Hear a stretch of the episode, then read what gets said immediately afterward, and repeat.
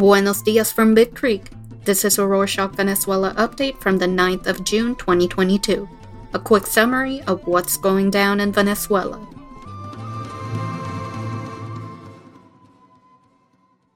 On Wednesday, the 1st of June, four white lions arrived at the Caricuao Zoo in Caracas from the Czech Republic and South Africa. In the midst of the economic crisis, Venezuela seeks to revive interest in zoos, and these lions join the list of exotic animals that the Ministry of Eco-Socialism has imported in the last year.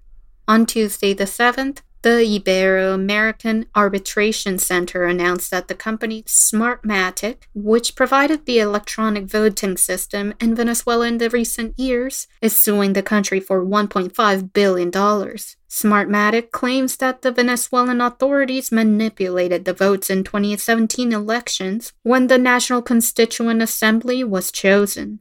On some international news, the lawyer of Plus Ultra Airline was summoned to appear in the Madrid court on Wednesday, the 15th of June. He is facing charges of corruption which involve PDVSA.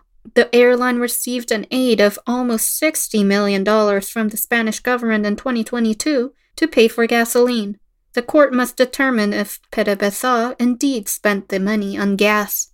On Monday the 6th, Masoud Habibi Fosunabadi, president of the Center for Education, Research and Culture of Tehran Universities, visited the Venezuelan Institute for Scientific Research in Caracas. The aim of this visit was to strengthen the research ties between Venezuela and Iran in the fields of cell therapy, biology, and microbiology. On Tuesday the 7th, Nicolas Maduro arrived in Ankara, Turkey, as part of his tour aimed at strengthening ties between the two nations. This is Maduro's first international trip in 2022 and the fourth since the United States placed a $15 million reward in 2020 to anyone who would turn him over to the American authorities. On Friday the 3rd, Venezuela sent Suriname more than 30 tons of food, medicines, medical supplies, drinking water, household goods, and rescue equipment.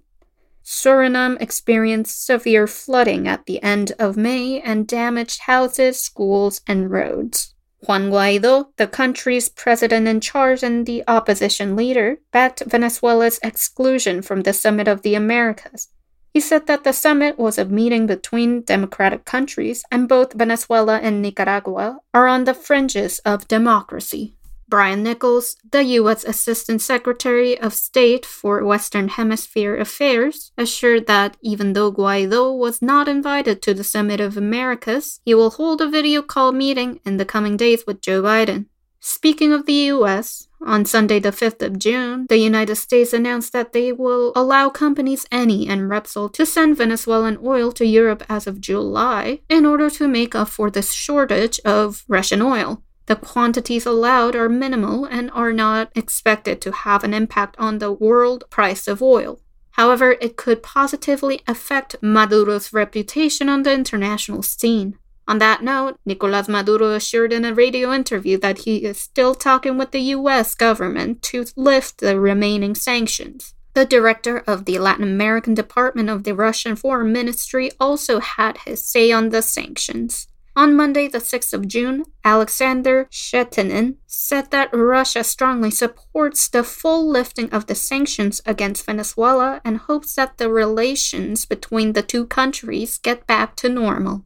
Since we brought up Russia, the central banks of Venezuela and Turkey are evaluating integrating Russia into their payment systems. This action would be taken to help Russia after it was suspended from SWIFT as a consequence of its invasion of Ukraine. Also, in finance news, contactless technology arrived in Venezuela.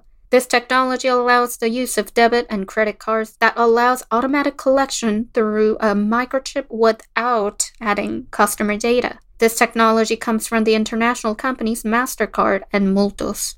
In more local news, Omar Bautista, president of the Chamber of Venezuelan Automotive Manufacturers, said that imported automotive spare parts have almost completely replaced those of domestic production. Bautista assures that this is due to the exemption of value added taxes on imports, along with the fact that more than 70% of the imported spare parts come from China. According to the most recent report on the Venezuelan Finance Observatory, inflation in the country rebounded in May. The monthly inflation rate reached 10% because the bolivar depreciated by almost 15% in May. On Monday the 6th, the Attorney General of the Republic, Tarek William Saab, assured on Globovision news channel that Venezuela has an impeccable justice system.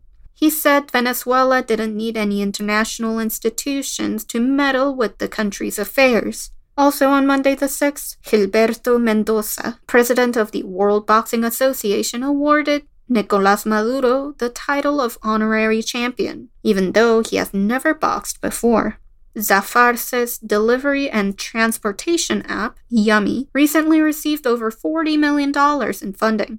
The app currently operates in Venezuela, Peru, Bolivia, and Panama, and has exclusive contracts with KFC and Burger Shack. On Friday the 3rd, Merida, in western Venezuela, had the first snowfall of the season. Hundreds of videos of locals and tourists enjoying themselves were posted on social media. However, a video of people in cars and motorcycles driving off road and racing with pickup trucks in the mud, destroying the frailejones, also went viral. The frailejones are endemic plants of the area and only grow one centimeter per year.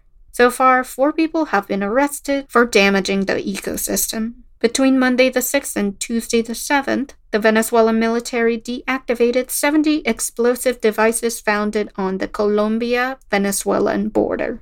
These devices were protecting clandestine lab drugs.